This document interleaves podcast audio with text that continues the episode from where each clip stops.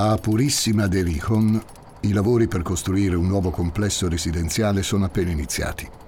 L'area in cui sorgeranno le case è circondata da una distesa di campi coltivati. Sullo sfondo le nuvole bianche di un cielo infinito e la sagoma delle alture del Messico centrale. Gli operai smuovono il terreno e procedono nel lavoro di preparazione delle fondamenta. Il rumore degli escavatori e dei bulldozer copre la voce di un collega a terra che inizia a sbracciarsi facendo segno di fermarsi. I motori si spengono. Tutti si avvicinano alla fossa dove c'è l'operaio che ha dato lo stop. Bisogna chiamare il capocantiere. In quel punto c'è qualcosa. Sembrano delle ossa. In questi casi è sempre meglio fermarsi e segnalare, non si sa mai. Gli operai si mettono sul bordo della buca e sbirciano con curiosità. Ognuno dice la sua. Niente di che, saranno ossa di animali, siamo in campagna dopo tutto. E se invece fossero dei resti archeologici? Eh, sarebbe un bel impiccio, i lavori si bloccheranno all'infinito. Poi qualcuno fa notare che la strada dove si trovano è quella che portava a Rancho El Angel, un vecchio casale non molto distante. Beh, in questo caso si fa largo la possibilità che quelli possano essere resti umani. Siamo nel 2002, sono passati quasi 40 anni, eppure a tutti gli operai il nome Ranchol e Angel ricorda qualcosa, anche se molti di loro non erano nemmeno nati quando il locale era attivo. Possibile che si tratti di scheletri legati a quella vecchia storia? Le analisi effettuate riveleranno che i cadaveri riportati alla luce, una ventina in tutto, sono stati seppelliti lì tra gli anni 50 e 60. Quindi i conti tornano.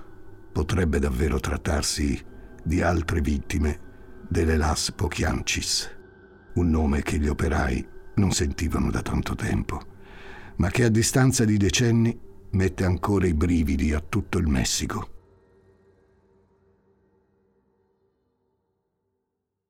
Sono Francesco Migliaccio, benvenuti a un nuovo episodio di Demoni Urbani.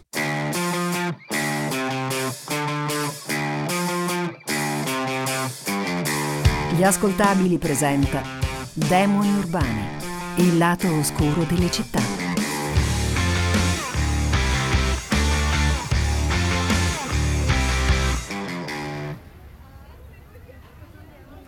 È il Salto, Messico centrale, metà degli anni 30. Le sorelle Gonzales escono dalla fabbrica tessile alla fine del loro turno. Quante ore sono state attaccate ai macchinari questa volta? Sembrano sempre troppe. La paga invece è sempre troppo bassa. Delfina Gonzales riconta i soldi nella busta. Basteranno a malapena per arrivare a fine mese. Maria de Jesus, la più piccola, lancia uno sguardo stanco alla sorella maggiore.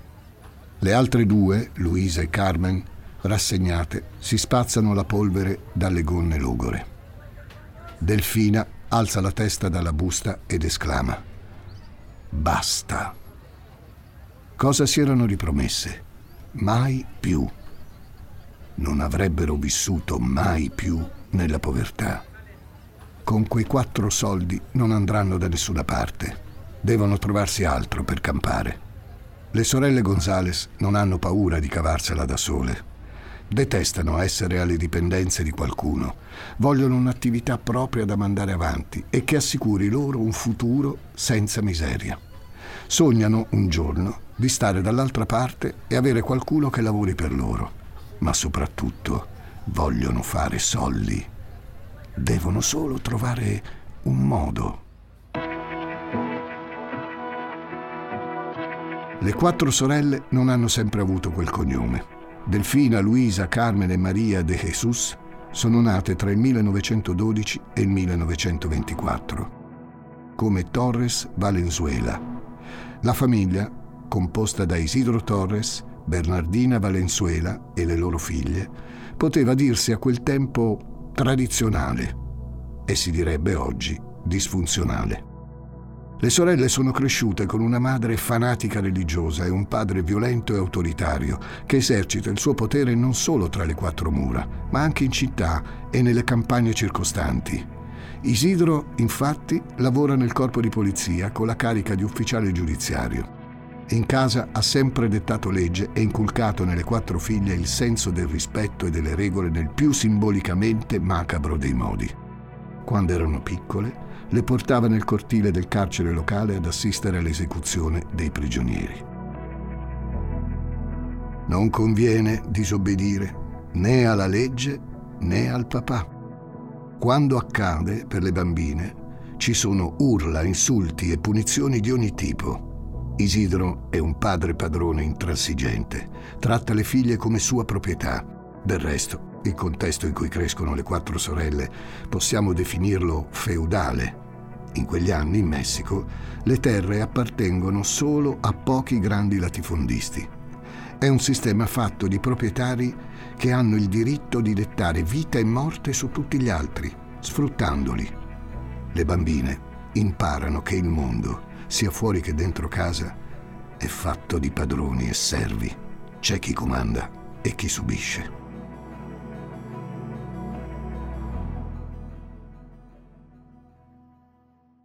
Appena Delfina, Luisa, Carmen e Maria de Jesus raggiungono quell'età in cui ci si interessa ai trucchi e si bada di più a come ci si veste, Isidro diventa ancora più severo e manesco, controlla ogni aspetto delle loro vite. Un giorno, quando Carmen è poco più che adolescente, viene sbattuta in prigione dal padre, che l'aveva scoperta in compagnia del fidanzato, un uomo più grande. Isidro, come ufficiale, ha accesso alle chiavi del carcere municipale e quella è sua figlia, quindi si sente in diritto di stabilire una pena ed eseguirla. Non importa che non ci siano né un mandato di cattura né un'accusa legale e probabilmente nemmeno un reato. Non c'è trasgressione senza punizione, che sia ad esempio alle altre sorelle. Chiude in cella Carmen e torna al suo lavoro, ancora livido di collera. Quel pomeriggio deve procedere all'arresto di un uomo della zona, un proprietario terriero sospettato di vari reati. L'uomo forse tenta la fuga, forse oppone resistenza, forse protesta soltanto. Comunque sia, Isidro lo massacra di botte fino a ucciderlo. Conosce la legge, sa bene a quali conseguenze va incontro. Uno sbirro in galera da quelle parti non fa una bella fine. Isidro sceglie immediatamente la fuga e di lui si perdono le tracce. Intanto Carmen è rimasta in cella e il padre non può più tornare a liberarla. Ci vorranno mesi prima che riesca a spiegare la sua assurda situazione e a uscire dal carcere.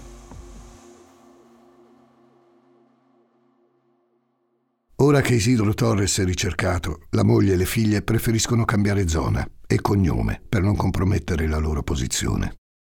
La nuova vita nelle nuove identità delle donne Gonzales comincia con un lungo periodo di miseria che non a caso coincide con dei profondi cambiamenti in Messico. A metà degli anni 30 avviene il passaggio da quel sistema padronale alla rivoluzione e alla ridistribuzione delle terre. Sono anni di trasformazione politica e sociale, quella che ci hanno raccontato attraverso la pittura i muralisti messicani, tra cui José Clemente Orozco, David Alfaro Siqueiros e Diego Rivera. Le quattro ragazze detestano vivere in quelle condizioni. Non che venissero da grandi lussi, ma di certo prima se la passavano meglio. Possibile che d'ora in poi quella debba essere la loro vita? Spaccarsi la schiena ogni giorno per tornare a casa con poco e mettere da parte niente? No, le sorelle Gonzales non l'accettano. Vogliono di più dalla vita, hanno già subito abbastanza. Delfina e Maria de Jesus sono le più determinate delle quattro. Hanno le idee chiare. Basterebbe una piccola somma per avviare un'attività. Quando negli anni 40 entrambi i genitori sono morti, le sorelle ereditano qualche risparmio. È l'occasione che aspettavano.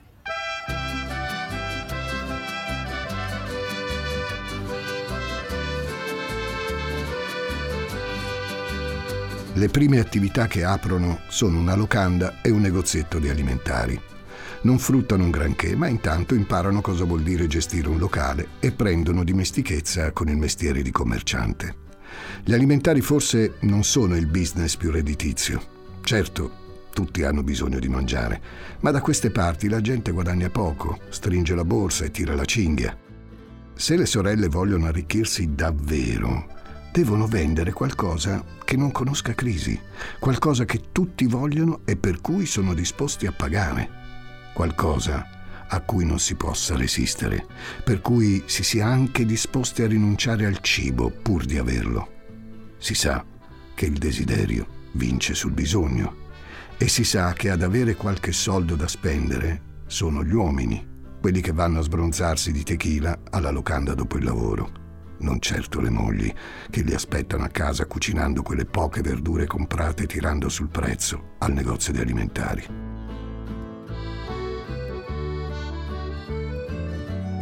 È Delfina ad avere l'intuizione. Basta sistemare qualche angolino un po' più appartato della locanda, qualche telo che faccia da tenda, delle brande e delle belle ragazze. Così Delfina può offrire ai clienti qualche servizio extra, che costa ben più dell'alcol che serve al bancone. Funziona. Il locale di Delfina si riempie di gente e i suoi incassi decollano. Il passo successivo è chiaro, bisogna investire in un bordello. Anzi, perché non pensare in grande? Ne apriranno tanti, le sorelle ne sono sicure.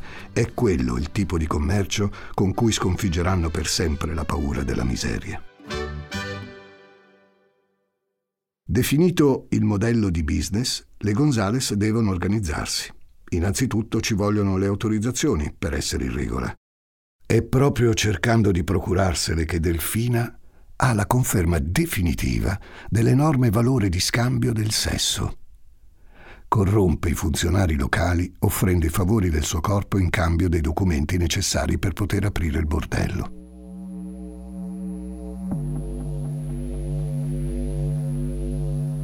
Ora che la parte burocratica è a posto, bisogna procurarsi la merce da offrire ai clienti. A Delfina servono ragazze e devono essere giovani e attraenti se vuole battere la concorrenza. Le Gonzales non sono certo le uniche a operare nel mercato della prostituzione. Delfina però è ambiziosa e ha un piano per rendere i bordelli delle sorelle Gonzales i migliori tra gli stati di Jalisco e Guanajuato. Punto primo del piano. Selezionare collaboratori fidati. Delfina e Maria de Jesus, le menti a capo dell'organizzazione dei bordelli, si circondano di uomini, guardie del corpo, assistenti, autisti, custodi, servono delle presenze maschili per gestire la sicurezza e mettere in atto il secondo punto del piano, reclutare le prostitute. Cercasi ragazza volenterosa, educata e discreta per lavoro ben retribuito come cameriera o governante. Vitto e alloggio compresi. Delfina e Maria de Jesus iniziano a far girare annunci come questo sui giornali locali e attraverso il passaparola. Sono in tante a rispondere. Una posizione come quella pubblicizzata nell'inserzione fa gola le sorelle Gonzales incontrano di persona le candidate e selezionano in fretta chi può passare alla fase successiva del colloquio. Niente donne mature, solo carne fresca. L'occhio vuole la sua parte, devono far girare la testa agli uomini, non basta che siano carine, devono essere sensuali, attrarre come il miele attrae le mosche. Una volta individuate le più giovani e belle, le Gonzales le assumono, le accolgono e una volta nel locale chiariscono nel dettaglio in cosa consiste veramente il lavoro. Per le disgraziate non c'è via d'uscita. In un modo o nell'altro non rivedranno mai più il mondo esterno. Una volta che finisci nella rete delle sorelle, non hai scampo. Nella migliore delle ipotesi, se una ragazza non oppone resistenza, Diventa una schiava del bordello, viene segregata in uno dei locali delle Gonzales e condannata a una vita di prostituzione, abusi e violenze. Se invece una giovane prova a opporsi, beh, dipende da come lo fa. Nel caso di una resistenza blanda, Delfina e Maria de Jesus ordinano ai loro uomini di far assumere a forza eroina o cocaina alla ribelle. Cederà. Se è troppo tenace, e non si piega, va eliminata. Ormai ha visto e sa anche troppo. Andrebbe in giro a raccontare che l'annuncio di lavoro è una trappola e manderebbe all'aria tutto il progetto. Meno rischioso chiedere a qualcuno dei ragazzi di ammazzarla e far sparire il corpo.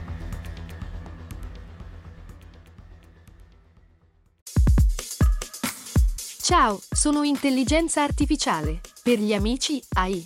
Cecilia Zagarrigo mi ha invitato a confrontarmi con Elisa Nicoli, Andrea Grieco, Marco Dixi e tanti altri famosi divulgatori. Gli ruberò il lavoro? Scopritelo ascoltando Intelligenza Reale. Delfina osserva soddisfatta le nuove reclute. Le ha scelte bene, non c'è che dire. Ma se vuole costruire un impero e aprire più locali, quelle ragazze non bastano. Ce ne vogliono molte di più, abbastanza da riempire i locali e offrire un ricambio continuo. I clienti hanno le loro preferite, ma gli piace anche avere scelta e apprezzano la novità. Delfina si mette a fare dei veri e propri scouting in giro per il ranch e le città vicine, alla ricerca di volti freschi e invitanti. Nelle zone più rurali, dove i contadini hanno sempre troppe bocche da sfamare, le viene facile convincere i genitori ad affidare a lei le figlie, recitando lo stesso copione dell'annuncio. Promette un futuro sicuro per le ragazze, promette che darà loro un lavoro onesto e dignitoso come domestiche in qualche bella casa. Perché non crederle? Le quattro sorelle Gonzales si presentano come donne pie e modeste, donne del popolo, che sanno cosa vuol dire tirare avanti. Vestono in modo semplice, i lunghi capelli neri sono sempre coperti da un fazzoletto dello stesso colore. Quando poi Delfina mette gli occhi su una ragazza che ritiene particolarmente preziosa, se la prende e basta. Invia qualcuno dei suoi uomini a rapirla senza tanti complimenti.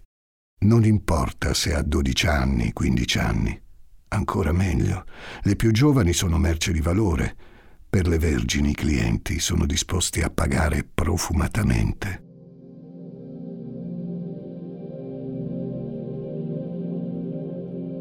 Le ragazzine seguono fiduciose Delfina e Maria de Jesus. Quelle signore vestite di scuro ricordano le loro zie. Ne hanno tutte almeno una in famiglia e poi ci si aiuta tra donne, che fortuna averle incontrate. Non è facile trovare una buona sistemazione per una ragazza. Dovranno occuparsi di una casa grande? Ci saranno dei bambini da curare? Speriamo che gli altri domestici siano simpatici. Le fanciulle pensano già cosa faranno con i soldi che guadagneranno, con quelli che avanzeranno dopo averli mandati a mamma e papà, si intende. Alcune di loro sognano un rossetto altre un sottogonna nuovo. Quando arrivano a destinazione, in uno dei bordelli delle Gonzales, e scoprono che non c'è nessuna casa da pulire o famiglia a cui provvedere, ha inizio la loro discesa agli inferi. Da qui cominciano a scavare oltre l'orrore più profondo. Come prima cosa le Gonzales fanno spogliare completamente le ragazze per esaminarle. Molte di loro non si sono mai fatte vedere nude se non dalle proprie madri. Tremano terrorizzate, mentre Delfine e Maria de Jesus si assicurano di aver fatto un buon acquisto e che non ci siano capi difettati. Una volta accertato che vada tutto bene, le sorelle danno ordine ai propri tirapiedi di procedere con il rito di iniziazione. Una a una le giovani vengono stuprate perché si abituino a mettersi a servizio e a non essere schizzinose. Risparmiano solo le più piccole, quelle che certamente sono vergini. I loro corpi intatti se li aggiudicherà il cliente disposto a offrire la cifra più alta. Dopo la violenza, una bella secchiata d'acqua ghiacciata per tornare in sé e le ragazze sono pronte per essere accompagnate nelle camere del bordello. Se a qualcuno è rimasta ancora la forza per ribellarsi, viene minacciata di morte. Sono minacce molto convincenti, condite da calci, schiaffi e torture. I clienti delle sorelle Gonzales sono sempre molto contenti. Da loro sei certo di trovare le ragazze più giovani e belle, e ce ne sono tante tra cui scegliere Impossibile non uscire soddisfatti. Le attività di Delfina e Maria de Jesus prosperano in fretta. Allargano la loro visione imprenditoriale aprendo nuove filiali del bordello.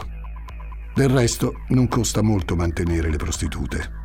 La dieta che impongono alle loro schiave del sesso è molto economica. Cinque tortillas dure e una scodella di fagioli al giorno. Delfina inoltre ha messo in pratica un sistema di riduzione in schiavitù classico ed efficace. Una rinnovata forma di peonaggio, il metodo già usato dai conquistadores spagnoli in America Latina e poi durante la dittatura di Porfirio Diaz in Messico durata fino al 1911. Vende alle ragazze ogni bene di prima necessità, ma anche i vestiti, i trucchi, i gioielli, tutto ciò che serve per rendersi attraenti agli occhi dei clienti. Costrette a rifornirsi solo all'interno dei locali, le ragazze finiscono per indebitarsi e non disponendo di denaro possono saldare il conto con Delfina solo continuando a lavorare per lei. È impossibile liberarsi dalla schiavitù delle sorelle Gonzales, se non con la morte. Quando ciò non avviene per cause, diciamo, naturali, tra malnutrizione e malattie venere, è facile che ci pensino le stesse sfruttatrici. Delfina e Maria de Jesus hanno standard di qualità molto alti da mantenere. Non possono permettersi di deludere i propri clienti. Appena una prostituta compie 25 anni, diventa merce avariata, buona solo per il macero. Lo stesso se si ammala, se il suo fisico risente dell'usura da troppo lavoro o resta incinta. Ecco, il problema della gravidanza magari si può risolvere se la ragazza è una delle preferite dai clienti.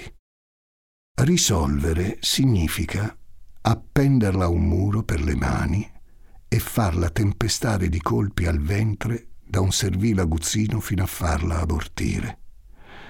Qualche feto viene sepolto in uno dei tanti cimiteri clandestini ricavati nei terreni intorno alle proprietà delle sorelle. Altri vengono semplicemente gettati via.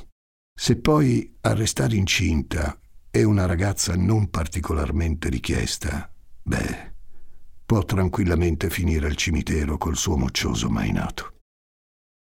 Non sono mai le sorelle Gonzales a sporcarsi le mani. Preferiscono delegare, provano molta più soddisfazione a ideare modi sempre nuovi per torturare le ragazze che cercano di evadere da quell'inferno e farli mettere in atto dai loro uomini. Lasciarle per giorni senza cibo né acqua, colpirle con assi chiodate, ustionarle, seppellirle vive. Tra i tanti alle dipendenze delle Gonzales ci sono Francisco Camarena Garcia, l'autista addetto al trasporto delle ragazze reclutate, Ermenegildo Zuniga, un ex capitano dell'esercito, efficace guardia del corpo, custode responsabile della sicurezza dei bordelli, e Salvadore Strada Bocanegra, incaricato di malmenare le prostitute che protestavano o minacciavano di andarsene.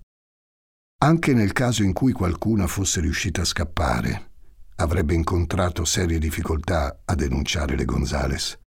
Buona parte dei membri della polizia ed esercito presenti sul territorio, così come i funzionari municipali, sono loro affezionati clienti o ricevono denaro e favori di varia natura, garantendo in cambio impunità alle sorelle e alle loro attività. Sesso potere, controllo. Le sorelle Gonzales trovano la formula perfetta per fare soldi e avere successo. La sottile arte del controllo totale l'avevano probabilmente acquisita dal padre Isidro, che gliel'aveva inculcata a forza fin da bambine. Sono Delfina e Maria de Jesus a dirigere e manovrare la macchina dei bordelli, ma anche Carmen e Luisa partecipano all'attività, seppur in misura minore. Anche loro sono perfettamente a proprio agio con quella sensazione di potere, di dominio assoluto sulle ragazze. Le sorelle Gonzales accumulano un sacco di soldi, ma non ostentano mai la propria ricchezza. Agli occhi del mondo mantengono un aspetto umile, quasi dimesso. In paese si mostrano come donne per bene, con il capo coperto e timorate di Dio.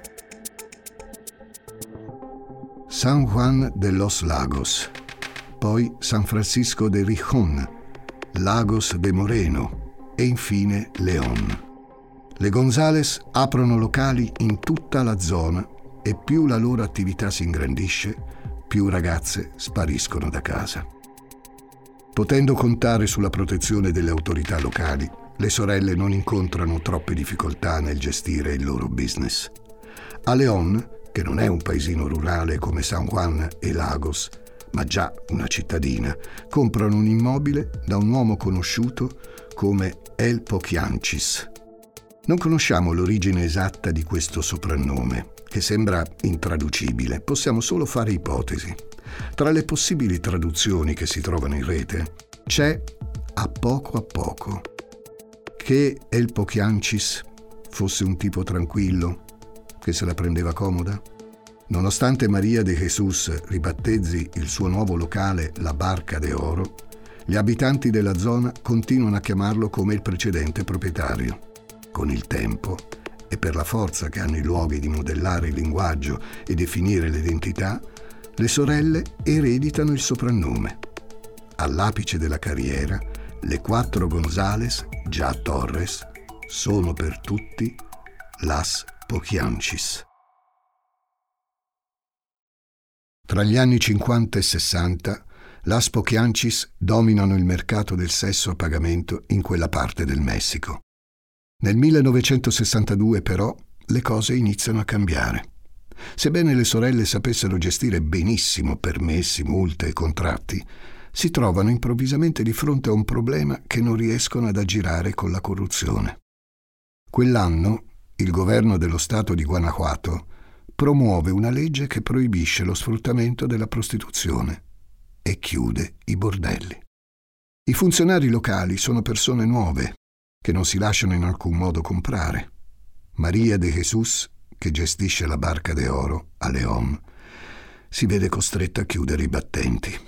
Raccoglie tutte le sue ragazze e le trasferisce nel bordello di Delfina, a Lagos de Moreno, nello stato di Jalisco, dove la legge è più tollerante nei confronti del loro business. Le due sorelle uniscono le forze, nell'attesa che le cose cambino e possano tornare a esercitare anche nello stato di Guanajuato. In pochi mesi però la situazione precipita anche nello stato di Jalisco. Nell'aprile 1963, durante uno scontro con la polizia, nel locale di Delfina viene ucciso Ramon Torres, suo figlio, che lavorava alle sue dipendenze. La donna, accecata dalla rabbia e dal dolore, ordina al suo braccio destro, Ermenegildo Zuniga, di rintracciare i poliziotti che hanno ucciso Ramon e sparargli un colpo in testa.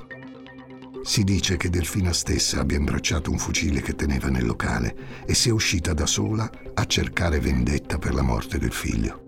Non sappiamo come sia andata a finire. Quel che è certo è che dopo questa vicenda il bordello di Delfina viene fatto chiudere. Sta succedendo di nuovo. Torneranno in miseria. Delfina e Maria de Jesus si ritrovano con tutte le attività ferme e un folto gruppo di schiave che al momento non fruttano niente. Delfina rassicura la sorella. Si erano dette mai più. È un momento così. Arriveranno tempi migliori. Devono solo aspettare che si calmino le acque. Poi potranno tornare a fare affari in altre città. Nel frattempo, però, qualcosa si può ancora tirar su e ciò che non produce guadagno si getta via. Le sorelle trasferiscono tutte le loro ragazze a Rancho El Angel, località San Francisco del Rijon, a Guanajuato. Il casale si trova in una zona rurale circondata da campi, un'area discreta e isolata, dove è più facile far arrivare i clienti senza destare sospetti. Le ragazze vengono rinchiuse come bestiame nella cascina. Le razioni di cibo diventano ancora più scarse, giusto un sorso d'acqua e una manciata di fagioli a testa. E se gli avventori sono un po' meno rispetto ai bordelli di città, le torture e le sopraffazioni proseguono esattamente come prima. Le sorelle godono nell'imporre la propria disciplina. le regole sono regole, ci sono delle conseguenze per chi non le rispetta, come avevano imparato da Isidro. Le ragazze che provano a ribellarsi vengono fatte inginocchiare a terra, con due mattoni nelle mani che devono tenere sollevati in aria finché le sorelle non dicono basta. Il più delle volte le lasciano così per ore.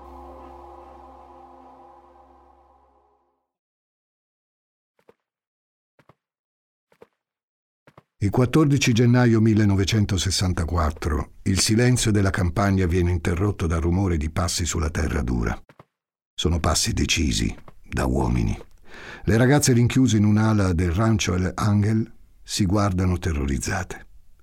Riconoscono perfettamente la camminata dei loro aguzzini. Non è quella di Ermenegildo o di Salvador, e nemmeno dell'autista. Non è neanche l'incedere di una delle sorelle quello che temono più di tutti. I passi si avvicinano. Improvvisamente le assi sulle finestre sbarrate vengono rotte e la stanza si riempie di luce. Alcune strizzano gli occhi, cercando di capire cosa stia succedendo, altre continuano a giacere a terra, stremate. I poliziotti che fanno irruzione nella stanza non credono ai loro occhi. Davvero le due signore con lo scialle nero che hanno trovato all'ingresso tengono in schiavitù quelle ragazze. Mentre la polizia setaccia la zona, Delfina e Maria de Jesus guardano sprezzanti gli agenti. Sono donne oneste loro, di principi cristiani, cosa credono? Maria de Jesus fuma annuiato una sigaretta Delfina le sta accanto con le braccia conserte, in attesa. Per i suoi occhi avidi e scuri passa per un attimo un lampo di timore. Sta finendo tutto? No, non può essere. Troveranno il modo, come hanno sempre fatto. Si erano dette mai più. E così sarà. Quello che gli agenti trovano a Rancho e Langel è più che sufficiente per incriminare Las Pochiancis. Una dozzina di donne moribonde, 80 cadaveri di prostitute, un gran numero di feti morti e anche 11 corpi maschili. Sono corpi di clienti uccisi per chissà quale ragione. Nessuno era al sicuro nei bordelli delle Las Pochiancis.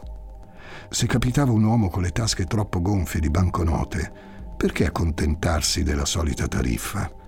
Meglio prendersi tutto e liberarsi di lui, abbattere le spese e massimizzare il profitto. Ogni cosa che le quattro sorelle hanno fatto, ogni atrocità, è stato per proteggere il loro business.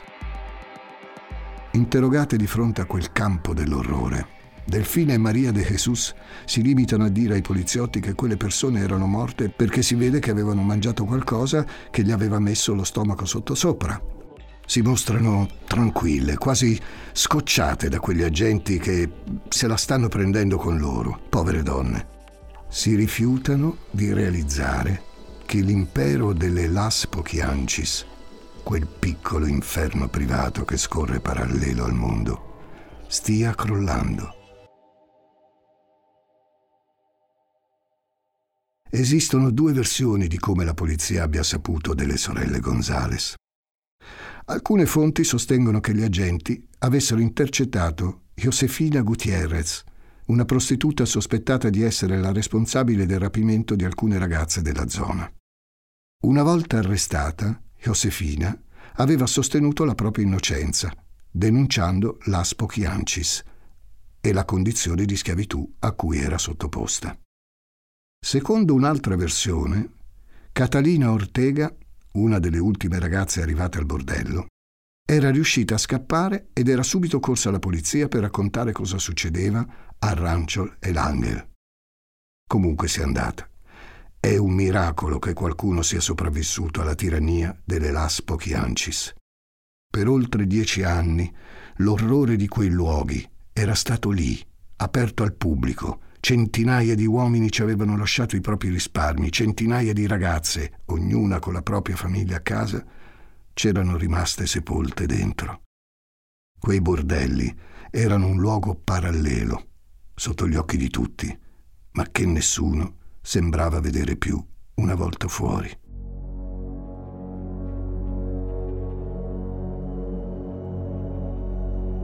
Delfina e Maria de Jesus vengono portate alla stazione di polizia, presto raggiunte anche da Carmen e Luisa.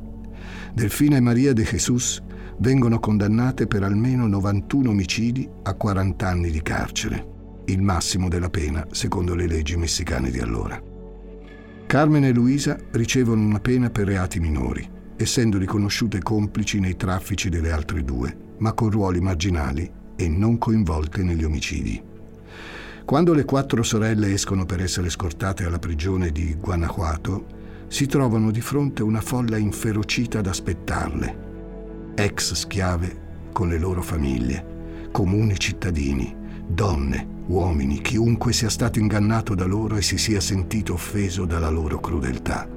Tra la massa di persone accalcate c'è anche chi non ha mai avuto a che fare con le sorelle né col bordello ma è scosso e indignato da tanta cattiveria. L'aspo Chiancis si salvano per un pelo dal linciaggio. Le quattro sorelle imprenditrici hanno poi avuto destini diversi. Delfina, che si dice fosse la più maligna delle quattro, muore nel 1968 in un bizzarro incidente. Mentre in carcere, un operaio che sta lavorando a un muro della prigione si volta per cercare di vedere dal vivo la più famosa e terribile delle Las Pochiancis. Nel farlo, lascia cadere un secchio di cemento che finisce sulla testa di Delfina, uccidendola. Non è certo cosa sia successo a Carmen e Luisa. Si dice che una sia morta di cancro in prigione, mentre l'altra sia impazzita, temendo di uscire ed essere uccisa dalla folla. Sappiamo invece che Maria de Jesus è stata l'unica a morire fuori dal carcere negli anni 90. Dopo aver scontato parte della sua pena, era tornata in libertà, facendo perdere le proprie tracce. La terribile storia di Las Pochiancis, degna di un racconto dell'orrore, ha ispirato un libro e diversi film in Messico. Si pensa che oltre alle 91 vittime accertate, le sorelle possano aver ucciso più di 150 persone. Non conosceremo mai fino in fondo tutte le atrocità che hanno commesso, così come i nomi di tutte quelle bambine, ragazzine e donne che con loro sono state private del diritto alla vita e alla libertà. Non possiamo fare altro che ricordarle.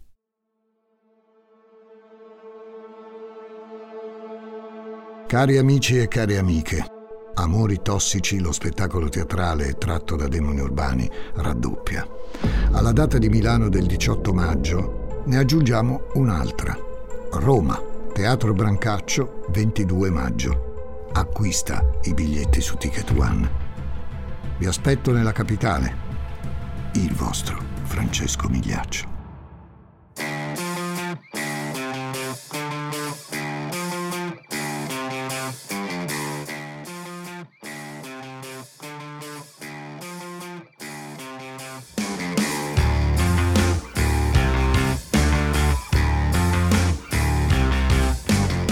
Demoni Urbani è una serie originale degli ascoltabili a cura di Gianluca Chinnici e Giuseppe Paternò Raddusa, condotta da Francesco Migliaccio.